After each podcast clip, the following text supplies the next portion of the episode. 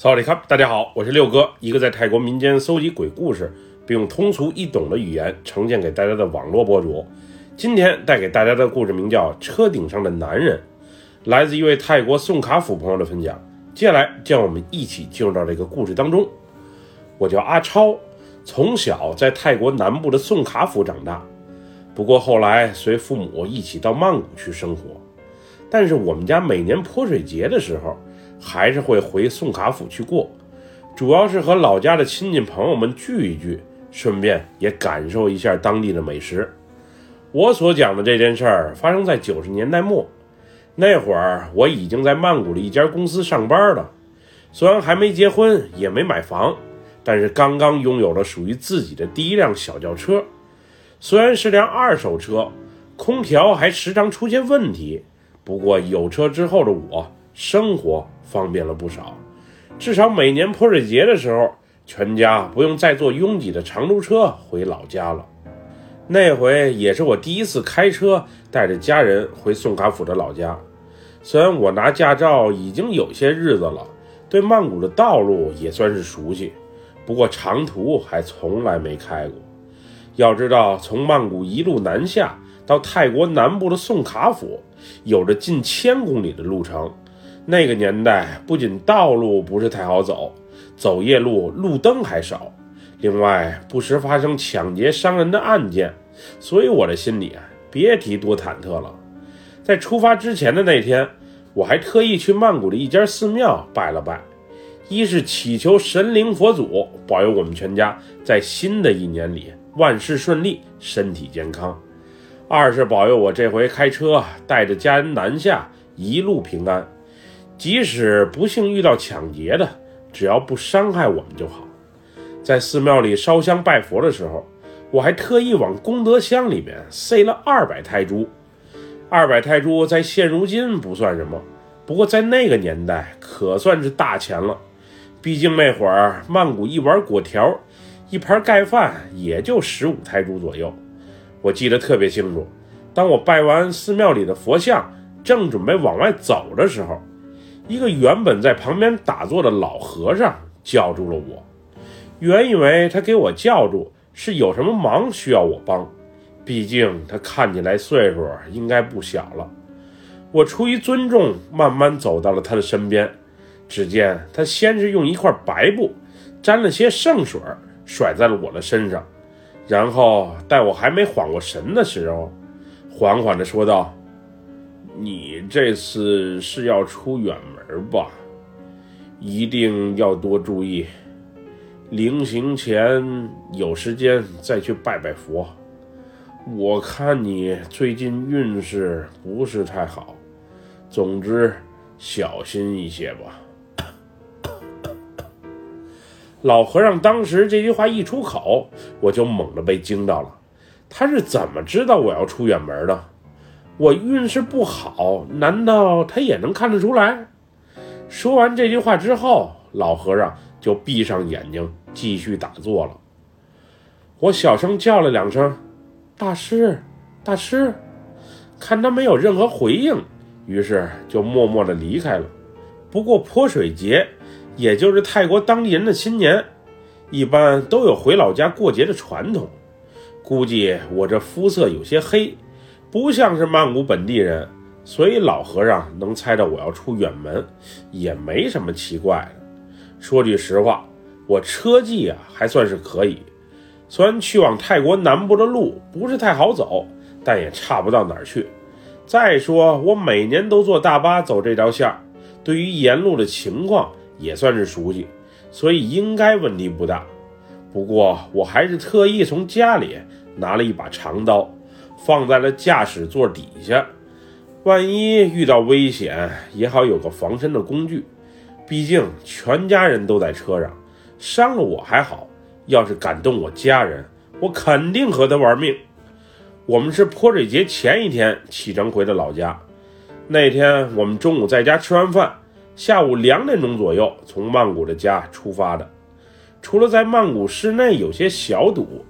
老妈去老城区买了趟东西，耗费了些时间。出了曼谷之后，无论是在巴蜀府还是春蓬府，都是挺顺利的。那会儿行驶到春蓬府的时候，天已经都黑了。我原本想找家旅馆，让全家人睡一晚，明早再继续赶路。不过老爸老妈怕费钱，心里又着急回家，于是让我继续往前开。如果我要累了的话，找个加油站，又或是能停车的地方，小歇一会儿就好。住店就算了。老爸老妈还有车上的小妹儿，他们说的倒是轻巧，毕竟我这车开了一路，他们基本上也睡了一路。不过我确实是有点困。但是这段路况还算是不错，我这小车开一百二十迈的速度一点问题都没有，所以就先赶路吧。实在不行，我再找地方休息。不过，当我从春蓬府刚刚进入苏拉塔尼府的时候，奇怪的一幕发生了。借助着道路两旁的路灯，我总感觉在路边能看见一个光着膀子、穿着黑色裤子。并留着一头长发的男人蹲在路边，那男人看身材应该还蛮壮的。我这车开得这么快，按理说路两旁的景色一瞬即逝，如果要有人在的话，我是不会看得这么清楚的呀。后来我才猛然意识到，莫非是那个男人在我的视线里不仅出现了一回。而是重复出现了好几回，所以才会让我对他的印象格外的深。当我意识到这点的时候，原本的困意瞬间就没了。那到底是人还是鬼？我到底是犯困了，产生幻觉了，还是他真的就存在？那会儿我原本想把坐在副驾驶的老爸给叫醒，不过我小声的招呼了两声之后。老头非但没醒，呼噜声反而更大了起来。后来我索性就不叫了。我妈和我小妹儿胆子本来就小，要是真有什么灵异的事件发生，那非得吓坏了他们不可。我还是先继续往前开吧，一会儿看到有加油站的话，进去歇一会儿，缓缓神，再接着赶路。那会儿我把速度又提了一些。我只求能赶紧找个人多的地方歇一歇脚。我确认那个男人我是看见了，而且还不止一回。这到底是怎么一回事？原本一切还算是顺利，不过后来我先是咯噔一下压了什么东西，然后紧接着我感觉好像是车顶上咣当传来了一些异响。那声音有点像是男人的啼哭声，又 有点像是老人的呻吟声。但当时外面的风也大，再加上我车开的也快，我也搞不清是我太敏感想多了，还是那声音真真切切的就存在。那会儿吓得我汗毛都竖了起来，身上更是直冒冷汗。就在我不知所措之时，我注意到身后有一辆小轿车开了过来。原本这凌晨时分的道路上开了这么半天的车，就只有我这一辆。现在多了一个同伴，我心里也算是踏实了一些。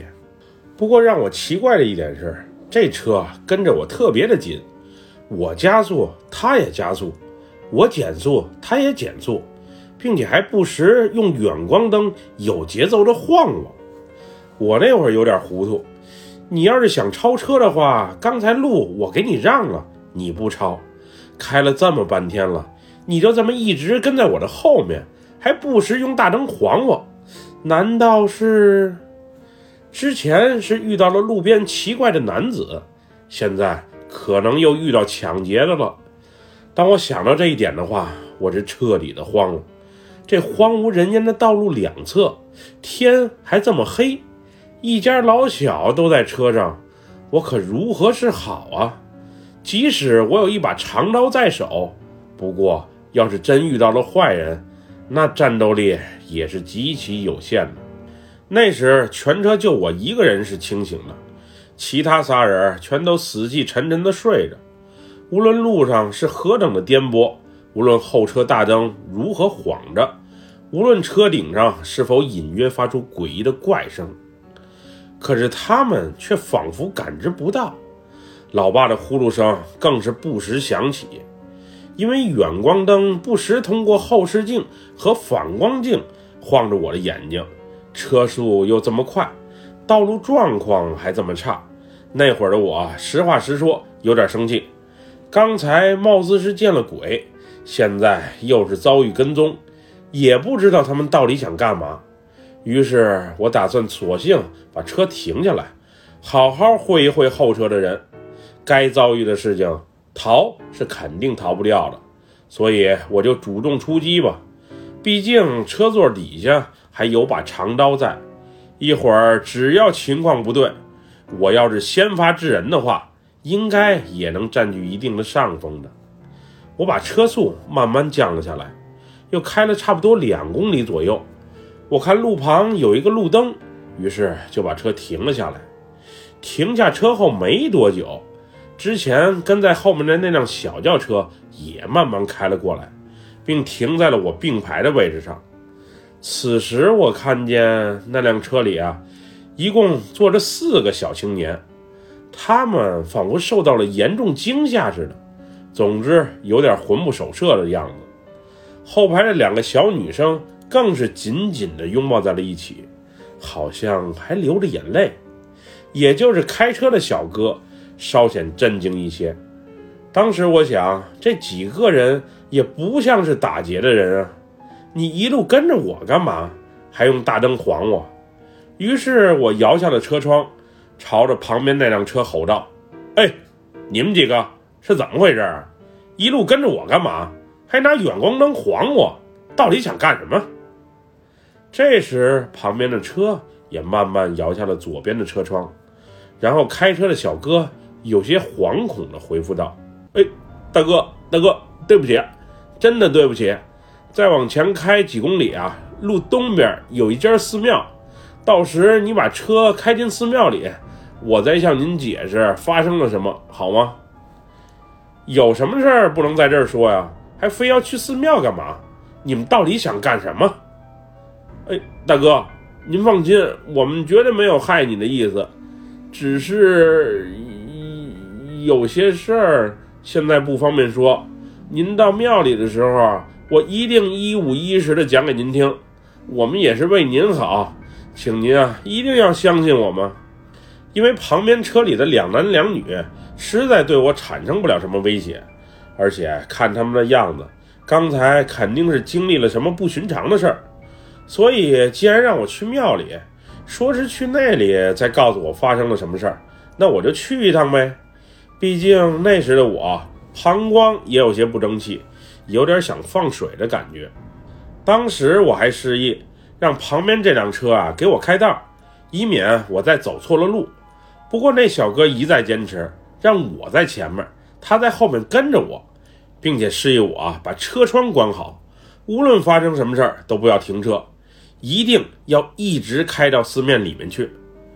我那会儿已经隐约意识到了什么，说的这么神神秘秘的，是不是我们所在的这个区域有鬼？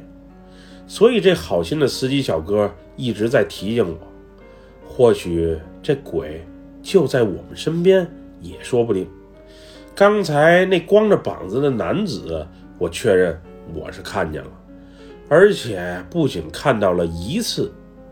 这时我不敢再想下去，只求我能尽快到达寺庙里面，好弄清楚啊到底是怎么一回事。当我再次上路的时候，坐在副驾驶的老爸迷迷瞪瞪的醒了过来。当时他问我到哪儿了，并让我一会儿找个地方停一下，他想去趟卫生间。还没等我回复，他那震天响的呼噜声啊，就再次响起，都给我弄糊涂了。他到底是在说梦话呢，还是真想去上卫生间？此后路况是越来越差，不仅路灯基本看不见，道路还特别的不平，所以我特意把车速降了下来。不过让我奇怪的是，我刚才已经答应后车小哥，一会儿啊在前面的寺庙汇合。但是他还是紧紧地跟着我，并且时不时用远光灯晃着我。我那会儿啊，别提多烦了。我都和你讲明白了，也答应你一起去寺庙，你这么紧紧的跟着我干嘛？难道是怕我跑了？另外，你怎么又晃起我了呀？我这眼睛都快被晃瞎了。一会儿路上有状况，咱俩再追了尾，到时谁都别想走。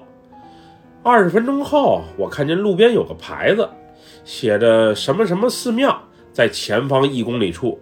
于是我再次把车速啊降了下来，以免错过了寺庙入口。最终，我们两辆车啊一前一后的顺利到达了寺庙。寺庙院子里倒是灯火通明，不过却见不到任何的僧人。但流浪狗倒是有不少，许多还都充满敌意的瞅着我们。我把车停了之后，先没着急下车，也没着急熄火，而是一手握住方向盘。一手啊握着那把长刀，当时我想，要是这里真是个陷阱，那我就一脚油门踩到底，赶紧冲出去。要不得不下车一站的话，我手里啊也拿着武器，一会儿给他们来个出其不意，也能占得先机。待后面的车也停好之后，我看车上的四个小青年如释重负地下了车。这时开车的那个小哥。缓缓地走到我车旁，示意我摇下玻璃，应该是有话要和我讲。我犹豫了一下之后，最终把车玻璃给摇了下来，不过手里的长刀还是紧紧地握着的。哎，大哥，刚才真是不好意思，我们也不是故意用远光灯晃你的，我们刚才紧跟在你车后面，是因为我们发现。有一个光着膀子的长发男子啊，坐在你的车顶上。刚开始我还以为是我看错了，毕竟你车速那么快，是不可能有人稳稳地坐在车顶的。后来和我同车的几个人也看见了，我们怀疑那可能就不是人，而是不知道哪里来的鬼。我看那鬼啊，总想钻到你的车里去，但好像有一种无形的力量在阻止着他。我开远光灯晃你，一是想提醒你，二是当灯光照到那个长发男人身上的时候，他动作啊会受到影响，变得迟缓一些。我是怕他溜进你的车里，导致什么不好的事情发生，所以啊才一直紧跟着你，并且不停的晃你，还希望你能理解。你说的那个长发男人，是不是光着膀子？穿条黑色的裤子，皮肤还有些黑。对呀，难道你知道有人在车顶上？我刚才也在路边，时不时的看见那个长发男人的出现。我开车的时候也隐约听见有男人的哭声和呻吟声。你这么一说，还真给我吓了一跳。我说一路上怎么感觉怪怪的呢？原来是有脏东西在一路跟着我。那男人后来去哪儿了？进寺庙前的一刻，他自己就消失了，我们也没看见他去哪儿了。那你是怎么知道把我往寺庙里引，能摆脱那个长发男人的？我只是觉得寺庙里啊，僧人多，神灵佛祖多，一般的孤魂野鬼是不敢进去捣乱的，所以才把你往那里领。那你刚才在路上的时候，怎么不告诉我到底发生了什么呀？我我是不敢呀。那会儿我和你在路上说话的时候，那个长发男人用一种恶狠狠的眼神瞪着我们，我们心里也怕，所以才不敢多说的。你看我女朋友都被他给吓哭了。大哥，我劝你天亮之后再继续赶路吧。我们几个怕报复。也不敢轻易出庙门了，先在这里休息一下，明早再回家。后来因为司机小哥的女朋友情绪不是太稳定，所以我俩匆匆结束了对话。这时，原本在车上熟睡的仨人也陆陆续续醒了过来。老爸先是去上了趟卫生间，老妈和小妹儿则是简单吃了口东西，又接着睡了过去。后来趁着老爸抽烟的功夫。我把刚才所发生的事情一五一十的讲给了他听。老爸听过之后，先是一惊，然后缓缓地说道：“我年轻的时候啊，就听说过，在苏拉塔尼府路段常有闹鬼的事情发生。当时传闻有红衣女子，又或者长发男人，会在深夜时分出现在路边，并且纠缠那些运势不佳的人。不过这些都是传闻，我是从没亲眼遇到过。你刚才这么一说，也许那些曾经的传闻。”或许是真的。据说这个路段啊，以前常有事故发生，不过近些年这些灵异传闻要少一些。明早咱们在寺庙里拜拜再出门吧。你也先眯一觉，开一路了，也确实够辛苦的。之后，老爸自告奋勇帮着守夜，而我则抽空睡了一觉。当天亮的时候，昨晚救我们一命的那几个小青年已经开车离开了。匆匆忙忙的，也没来得及感谢人家。要是没有他们的好心提醒，我们一家人会遭遇什么不测，那还真不好说。第二天一早，待和尚从外面化缘回来之后，我们让大师给全家做了场法事，一是祈祈福，二是去去晦气。香火钱，老爸更是没少给。最后，庙里的老僧还特意给我和小妹儿。一人一尊佛牌，那佛牌我现在还带在身上。给我的时候，貌似就有二三十年的历史了。